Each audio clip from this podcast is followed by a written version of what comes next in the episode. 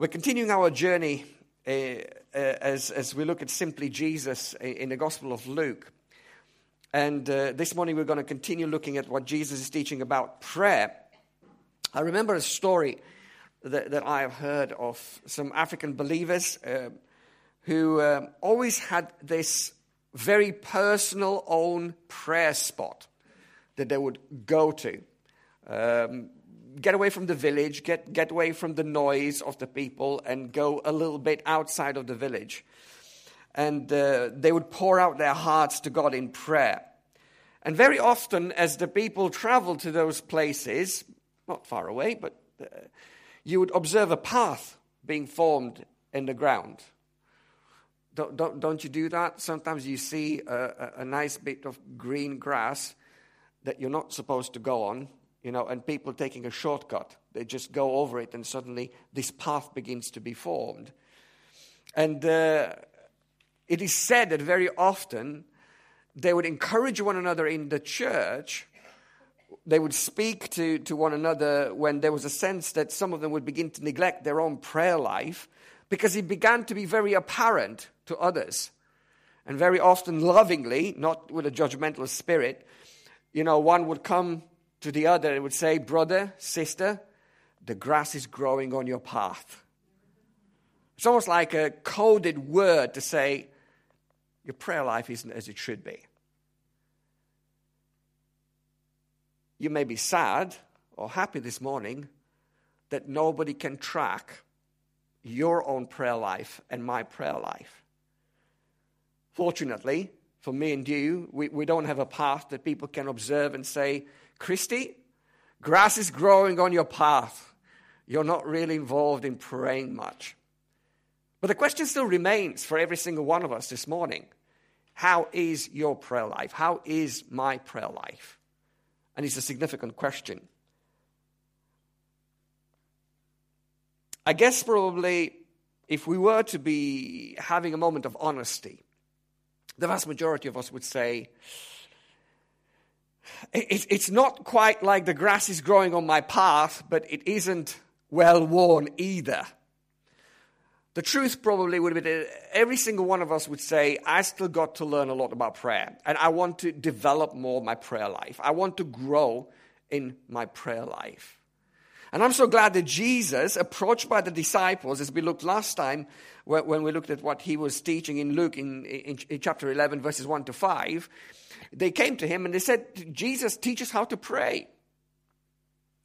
And they were brilliant at observing something about Jesus that compelled them to ask to learn that. We do that, don't we? At least we used to. You grow up as a child with your parents and you observe your parents having a particular skill and, and you say, Teach me how to do that.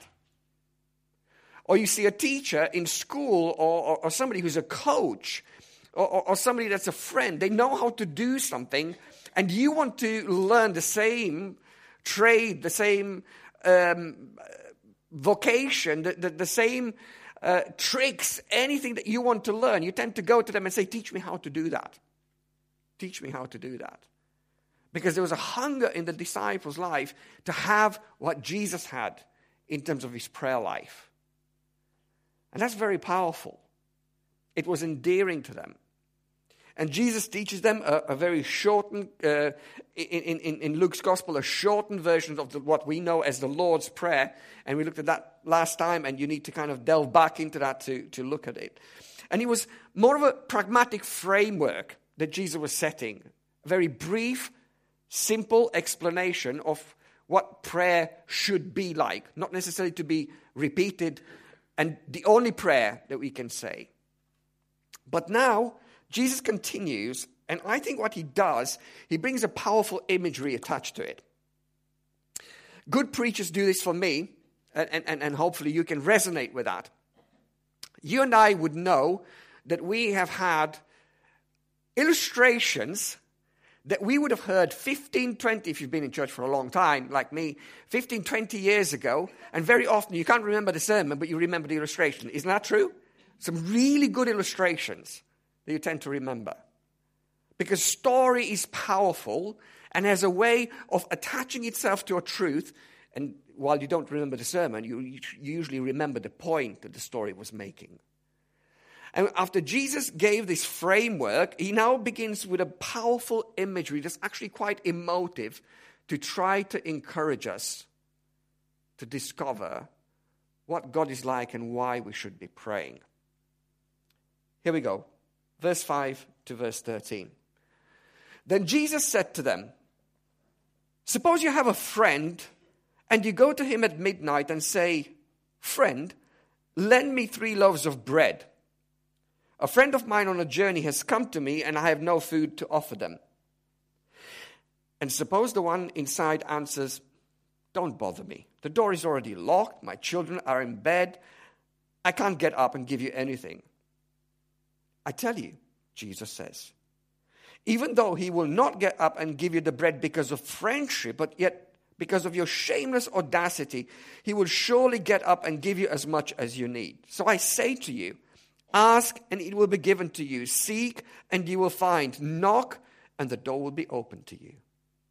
For everyone who asks receives, the one who seeks finds, and to the one who knocks the door will be opened. Which of you, fathers, if your son asks for a fish, we'll give him a snake instead? Or if he asks for an egg, we'll give him a scorpion? If you then, though you are evil, know how to give good gifts to your children, how much more will your Father in heaven give the Holy Spirit to those who ask him? Jesus is using a story and very illustrative language to try to get the point across. Keep praying, God is willing. Keep praying, God is willing. One of the interesting things with the parables or the stories that Jesus tells, we tend to come to them with a Greek mindset, and the Greek mindset deconstructs every aspect of the story. The Jewish mindset was different. You had a story with a main point. You don't deconstruct the whole story. You don't look for little details. And sometimes preachers love to do this with, with, uh, a, with a parable of the prodigal son. First of all, they probably get the focus wrong because the focus was the older son, not the younger son. That's one aside. And then they begin to deconstruct. And when the son comes home, you know, the preachers interpret about the ring and about the sandals and about the cloak. When really what Jesus was trying to do is make one main point. And it's the same that Jesus is doing here. So let's not deconstruct the whole story because otherwise we get ourselves a little bit entangled. But I think what Jesus is trying to say, and I've pulled a, a, a few things that would be helpful to us to encourage us to be confident in our praying because that's what Jesus is trying to do with the disciples when he gives them that picture. One of them is, is, is simply be proactive. Be proactive. Ask and he will be given to you. Seek and you will find. Knock and the door will be opened to you. Seek, ask, knock. There is something about prayer that isn't passive. The temptation for a, a, a, lot of people in the world in which we live in is to have this fatalistic view of God. It's like whatever will be, will be. What's the point on praying? I even had a conversation with somebody who was in, in leadership in our church, and they would be saying, Well, you know, I'm, I'm not really convinced about the fact that I should be praying. I can't change God's mind anyway. God is God and He does whatever He wants, and there's, there's kind of no point in praying. Bit of a kind of hyper Calvinistic sort of approach to things. And I think it's, it's either this sort of uh, fatalistic view of God, thinking, well, what's the point in praying? God does whatever He wants, He's not interested in me. And it could be a bit of laziness in ourselves, thinking, you know, first of all, I go to the doctor, I go and talk to the GP, and I go and talk to the person at the bank about the problem that I have, and I go and talk to the mortgage people, and I go and talk to the child psychologist, and none of those are wrong. But it seems like it's easier to do those things, but we tend to be quite lazy, forgive me, lazy when it comes to prayer and bringing it to God. We're very proactive, with the people that we can see and touch, they're flesh and bone, but somehow not quite as proactive with the God that sees us. And Jesus is saying, Seek, ask, knock. And maybe the reason why we are not proactive is we probably think, as I was suggesting to you, we can do it ourselves or somebody else can do it for us. So therefore, we don't need God. The other one is that, and they're both lies, the other one is God is not interested. This issue is not for God. This issue is about the bank and my health and my child and my job and my neighbors. What's that got to do with God? God's not interested in those kind of things. And both are lies. Either the sense of I can do it myself or God's not interested are the two lies that Satan often gives to us as a stoppage to our prayer life and coming before Him. But Jesus says, no, no, don't be like that. Don't be like that. Be proactive. Ask, seek, knock. And there are three different ways that Jesus expresses this. And again, don't try to deconstruct it. It's an emphasis issue. Jesus is trying to get us to get it. He repeats it. Just like parents repeat to their children things too many times, or wives to husbands. You know, it's because they're not listening or they're slow to take it in and they need that repetition. And that's what Jesus does. He says, I want you to get this. You need to be proactive in prayer. Ask, seek, knock. However you want me to put it, I'll try my best to help you understand. And we need to practice that sense of being proactive in prayer. And that means for me to be spontaneous and involve God in everything. The things that I've mentioned to you, whatever comes our way, whether it's a health issue, whether it's a finance issue, whether it's a relational issue, whether it's a work issue, a neighbor's issue, whatever it is, we talk to God about everything. That's what it means to be proactive. Whatever worries me, whatever sets off my anxiety, whatever I'm getting excited about, I'm seeing a sense of possibility into something, whatever it is, talk to God about it. That's what it means to be proactive. Ask, seek, knock.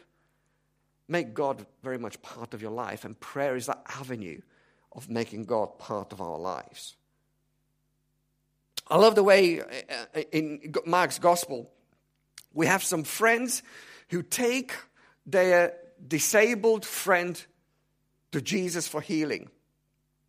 And they get to the house, and the crowd is so much around Jesus they can't get through. So they make a way. That's what being proactive means. It's not stopping at the first hurdle. It's not thinking, oh, well, you know, well, Jesus doesn't care about this man. What's the point? He can never heal him. No, no, no. It's pressing in and making sure we keep on pressing. Ask, seek, knock. That's what Jesus is saying in order to build confidence in prayer. The other thing that I think Jesus is trying to say here is this, uh, it's a story of a man, uh, uh, and Jesus says, even though the man won't get out of bed to help his friend who wants to care for somebody else and give him the bread, because he's his friend, because this is what my version says because of your shameless audacity, he will surely get up and give him as much as he needs. Be persistent. Be persistent. The danger is that we get discouraged so easily. And particularly anybody here who is in my generation and under, we have no resilience or very little resilience. And it seems like as the ages go down, the resilience kind of decreases because we want instant results, and we've grown in a society where, in a lot of ways, we've seen instant results. Whatever we wanted, we got it really quickly and really easily. So there's very little resilience within us. It's not, not our fault, it's just the way society has shaped us. And that permeates to our prayer life. We pray for something once, it doesn't happen, and we just give up. And Jesus is saying, don't be like that. Keep pressing in. Keep coming. Keep asking. Have that what my version puts it, shameless audacity to keep asking.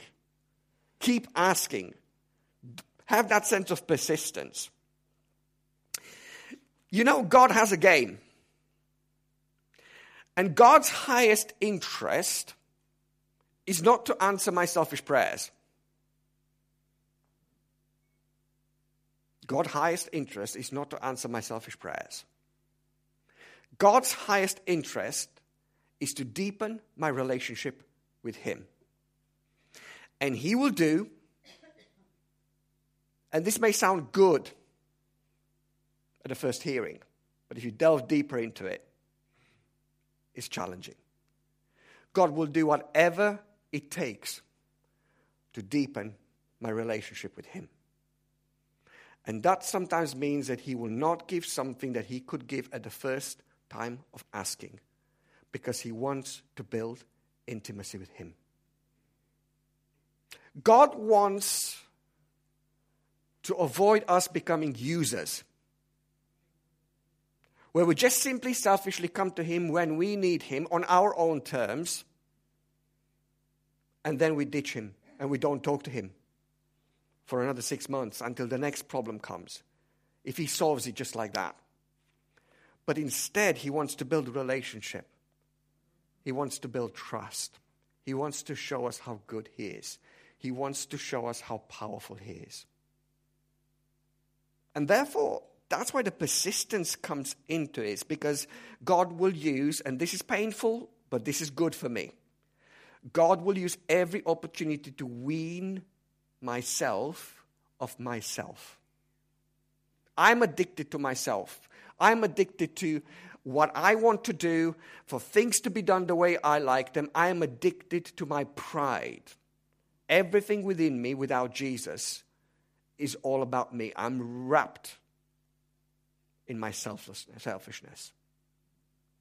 And God is absolutely determined. The moment I'm saying, God, I'm surrendering my life to you, come inside of me, clean me up, take out all the garbage, and bring all the good stuff in, God is saying, right, okay, you don't know what you're asking, but we're going to go with this. And as part of that process, God wants to take every ounce of selfishness out of me until I experience that which the Apostle Paul said I have been crucified with Christ and I no longer live. But the life that I live now, I live through Christ who loved me and gave himself for me. And that's why prayer is a battle. And sometimes we don't get it. I don't get it. I get frustrated. I think, God, can you just please do it yesterday? And he would say, Yes, I could do that. But if I do it, I'm going to use a strong word. You're a whore, spiritually speaking. You just want me to do something for you, and then you're never going to come and speak to me for the next three weeks or six weeks. Because all you want is the result of what you're asking for. You don't want me. You just want the answer to a prayer. And God is absolutely determined to build a relationship with me. And that's why sometimes we have to be persistent. Ask, seek, knock. And it is in that persistence, it is in that journey that actually we're beginning to discover God. And you know, it's painful to say it, but it's true to say, I'd rather have it that way. Instead of God being a vending machine that I'm putting my prayer, because He can, He can do anything. And He can answer when I ask. God would become a vending machine, but there would be no relationship. And actually, it's when we go through the incredible valleys and we actually see how powerless we are. That's when His might is being magnified. Otherwise, we would have never seen it we would have never known just how bad it can be without Him and how powerless we are without Him and how powerful He is.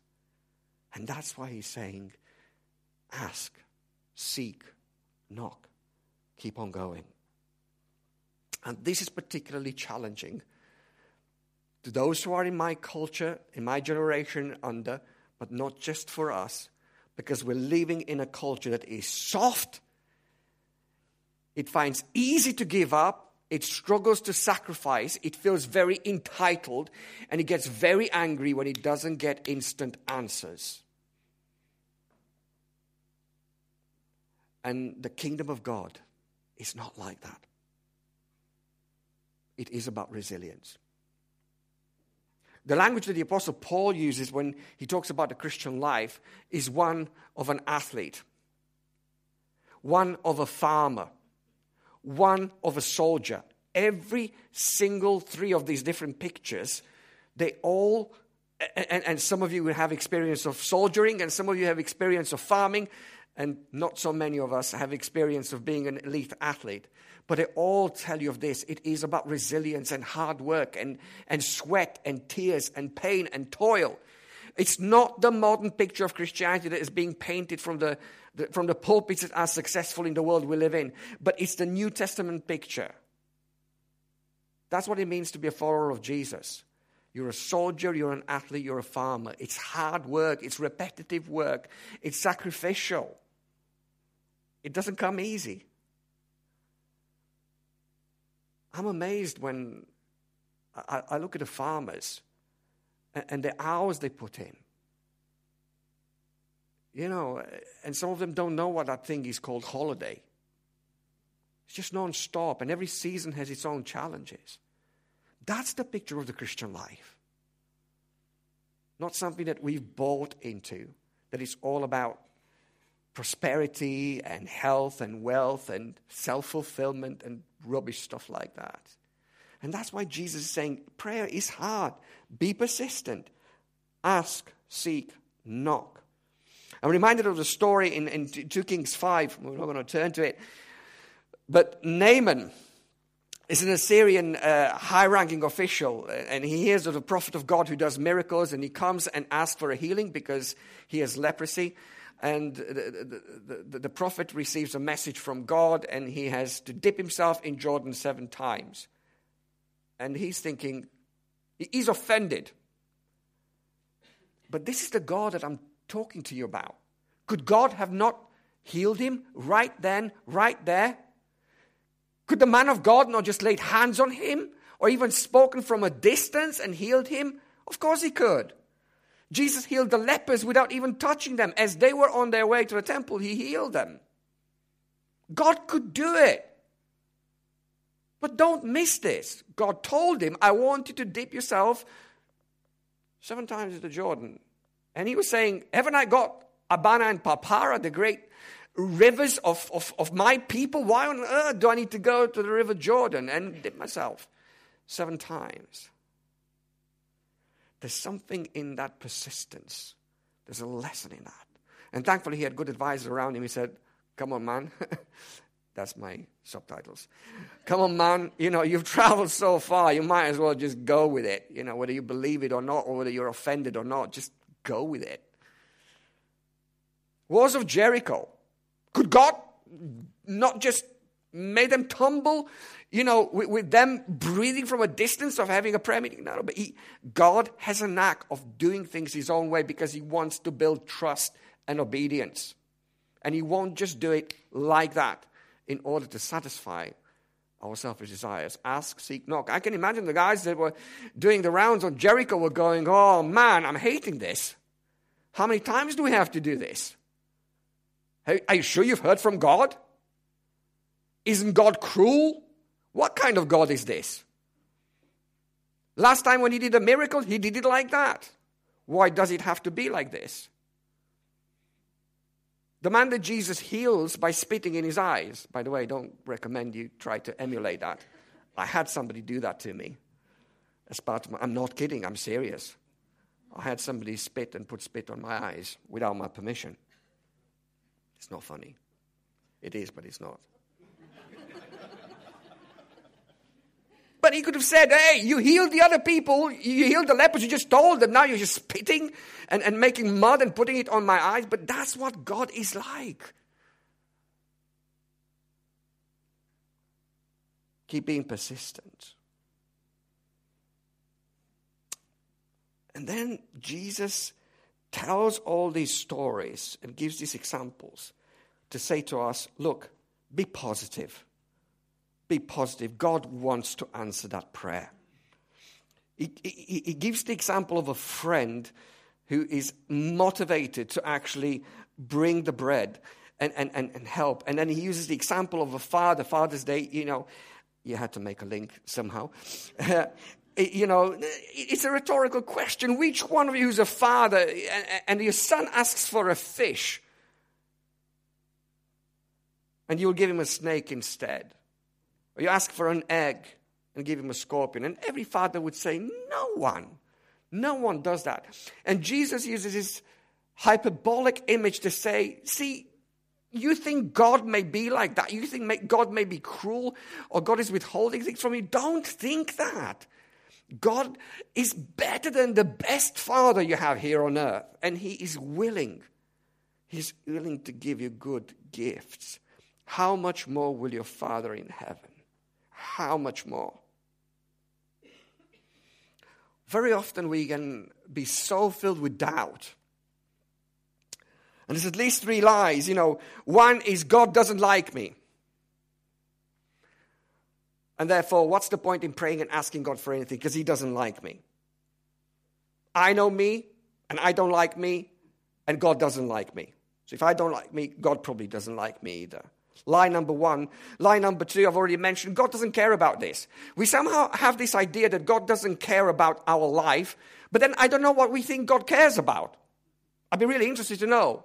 Because we kind of think, oh, God doesn't care about my child being sick. God doesn't care about my job who stinks and my, my boss who is so unfair to me. God doesn't care about that. What does He care about?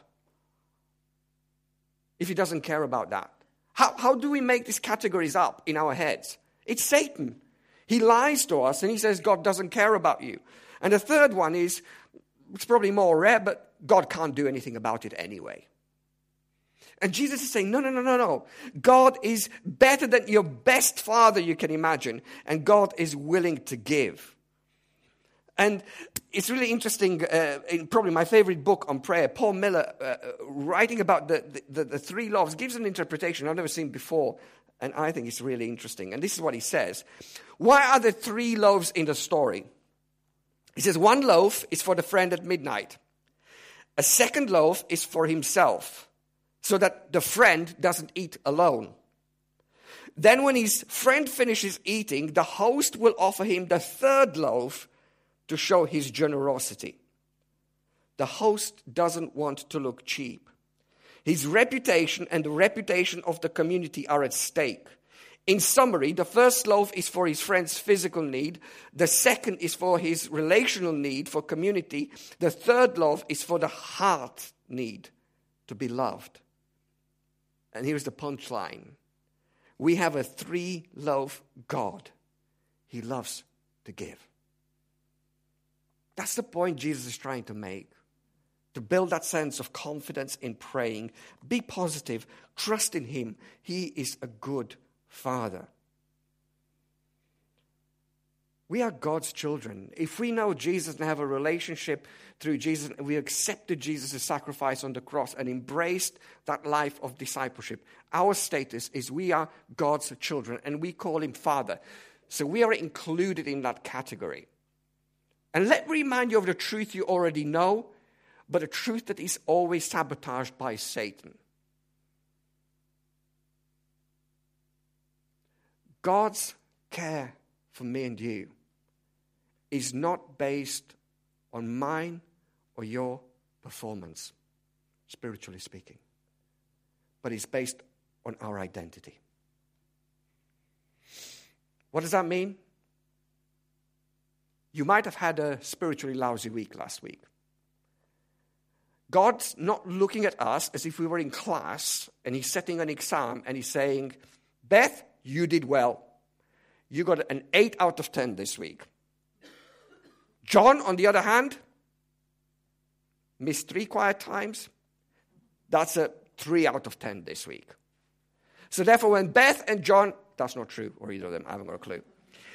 So therefore, when they come to God, Beth and John don't come based on their spiritual performance, and God is saying, Beth, I want to hear what you've got to say because you got an 8 out of 10. John, next week, bro. It is not based on the spiritual performance that we have. It's based on our identity. Both Beth and John are children of God who come to the Father with equal measure. God does not look at our performance and say, It's according to your performance that I will be listening to your prayers. But they both come and they would say, You're my children, beloved, come. That's what God does. Because He's a good Father who welcomes us to Him. Don't let your prayers be undermined by that. I love Bartimaeus' audacious spirit. Bartimaeus is a blind man who's begging on the side of the road. And when he hears Jesus is coming to town, he's thinking, I'm not going to miss this opportunity. I mean, I don't know. Did Bartimaeus hear stories about people being healed? I don't know. Did, did Bartimaeus knew that Jesus could heal blind people? I don't know. One thing I know for sure, that when he hears Jesus is coming to town, he's going to make sure Jesus is going to hear him. And people are telling him, shut up. You're just a beggar and you're a blind beggar. And probably what they were thinking at the back of their minds is either you or your parents have sinned and deserve to be so. You know what Bartimaeus does? He just bows his head, puts his hoodie over his head, and just cries out there, saying, Nobody loves me. That's not what he does. He says, I don't care what you guys are saying. I don't care what you guys think of me. I know one thing Jesus is coming to town and Jesus can heal me. And I'm going to shout even louder. And he's shouting his head off. And Jesus hears him and heals him. And the rest is history. Why? Because he had that audacious trust in his heart that he knew Jesus was good. And he knew Jesus could do what no one else could ever do for him. That's the kind of praying that God is looking for in our lives. As we try to make sense practically of this, I've, I've been reading a, a, book this week and it's, it's, it's undone me. It's a book on prayer and particularly corporate prayer or prayer in the church. And it's written by uh, John Onwuchekwa, who's, who's, who's a pastor in New York City. And uh, he, he talks about the importance of prayer in a local church, but it's just undoing me. And I, I, I, I literally read probably about six, seven pages, and I have to put it down because it's, it's really messing me up. It, it, it's so deeply impacting and convicting. But he said this, and this is just a taster. He likens, and you would have heard this before, prayer to breathing, you know, and very often uh, theologians and preachers uh, and, and Christian writers have said prayer is like our spiritual breath. So, picking up that imagery, he's saying this We, in reality, don't treat prayer like breathing. We treat it like prescription medication meant to get rid of an infection. Once the infection is gone, so is the frequency and fervency of our prayers. I don't know about you, but I'll let you into a secret. That describes my prayer life so very often. Yet Jesus encourages us to press in. How can we do that? Just three things, and they're going to be appearing on the screen in this. The first one is this develop a good biblical theology. There's no other shortcut. Seriously, there's no other shortcut. We can go to seminars, we can read the books, we can listen to sermons, but there is no other shortcut than coming to this book and discovering the book that the, the, the God that this book reveals. That is going to be the biggest driver of intimacy in prayer. It is reading this book under the anointing of the Holy Spirit and discovering the, the, the, God that this book reveals. We starve ourselves of reading this book. We will never discover this God that we will feel we can come and pray to. That's why the two are so interlinked. And that's what it means to have good theology. The good theology comes from this book from discovering from yourself to the revelation that the Holy Spirit brings. Who is this God? My God, my God, not somebody else's God, not somebody that other people talk about, but I've discovered Him. He is in here, and I can relate to Him, I can know Him. Invest in that good theology. And that's why actually the prayer and the reading of the scripture are so much interlinked. And we need to make sure we nurture ourselves of this because that's what's going to spark and flame our prayer life because the more we discover who He is and the truth of who He is, not the lies that Satan give us, the more we will pray and come to Him. The second thing is this work out the trust muscle. Seriously, trust, like in any relationship, human relationship. If you get to know somebody, you're not going to trust them. It's not normal unless you're crazy. you don't trust them. You know, if I'm going to a new car mechanic, I, you know, or a dentist, it's always about dentists and car mechanics. Love you, Mark. You know, they, they, they, tell you, oh, that's broken. I haven't got a clue. The thing you're describing, I don't know what it even looks like. So I'm basing it on trust. And the longer we develop trust, you know, it's through relationship, it's through talking, it's through engaging with people. That's how trust is being built. Those of you who are in a, you know, in a marriage, you know, you know what I'm talking about even more. So those of you who've got business partners would know what that's like. It's like a muscle. You work out and you build that trust. And we need to do exactly the same in our relationship with God. We need to press in and ask God to do things. And that's how trust gets built up. You know, it's that old adage that is so true. Count your blessings. The more we trace God's faithfulness in the past, the more that's going to build muscle, spiritually speaking. I don't know why I'm pointing towards this because there's not a lot of muscle there.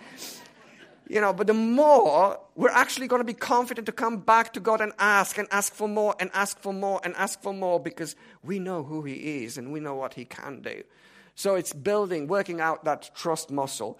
And last but not least is keeping the tension between being spontaneous and intentional. In terms of our prayer life, spontaneous and intentional. Spontaneous as in I talk to God about everything and anything. I wake up sometimes in the morning, I'm in a foul mood, I'll tell him. Lord, I don't even know why I'm in a foul mood. Nobody's done anything to me. I haven't you know.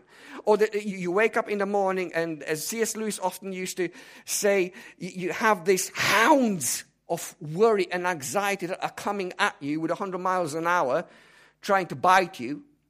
And you're thinking, oh, I can't cope with this. I can't cope with this. I've got so much. Tell him. That's spontaneous. Tell him. Or the stuff that's amazing. You know, you enjoy the walk in the countryside, you're loving it. Tell him. Spontaneous. Just tell him anything, everything. But then we also need to have that sense of intentional. Because sometimes the spontaneous doesn't work very well. And in order to maintain the relationship, we also need to have the intentional. You, you know, husbands, you know what it's like. You know, you, you may be bringing flowers spontaneously to your wife, but boy, do not miss the anniversary because you're dead. That's what I'm told. You know, that's intentional. You can do the spontaneous and you can do the intentional. It's so important to cultivate that sense of prayer. Let me finish with a picture or a couple of pictures that are going to come on the screen, and Eli is going to help me. There's a story that is being told uh, that at the time uh, w- when Spurgeon was in his heyday at uh, the Tabernacle in London, five college students were spending a Sunday they, they came from somewhere else into London and they wanted to hear Spurgeon preach. And uh, a man that greeted them at the door wanted to show them around the place. So he said, Would you like to see the heating plant of the church? Obviously, it was a, well, hot in London day in July. And they were thinking, why does he want to take us to the heating plant of the church? But, you know, they were kind of thinking, well, we're guests, we better go with the flow on this. So they consented and they were taking down a stairway. And then a door quietly opened and their guide whispered, This is our heating plant. And as the doors opened, apparently the students saw about 700 people bowed in prayer, praying for the service he was about to begin in the auditorium above. And then the door got closed. And it didn't take them long to realize later on in the service that the man wasn't a caretaker, or a deacon, but Spurgeon himself. And I mean, this is the picture of what a tabernacle looked like. I mean, this is the first megachurch, as well as people are into knocking megachurches. There's nothing wrong with, you know, large-sized churches. It's what you do with those life, you know, uh, uh, big, big churches. But this is amazing. And the work that has gone on there, and the lives that have been transformed, and, and, and the way London and the country and us over centuries. What was the secret? 700 people in the basement praying for the service. That's what it means to be audacious and to have a God who answers prayer. Let's stand together.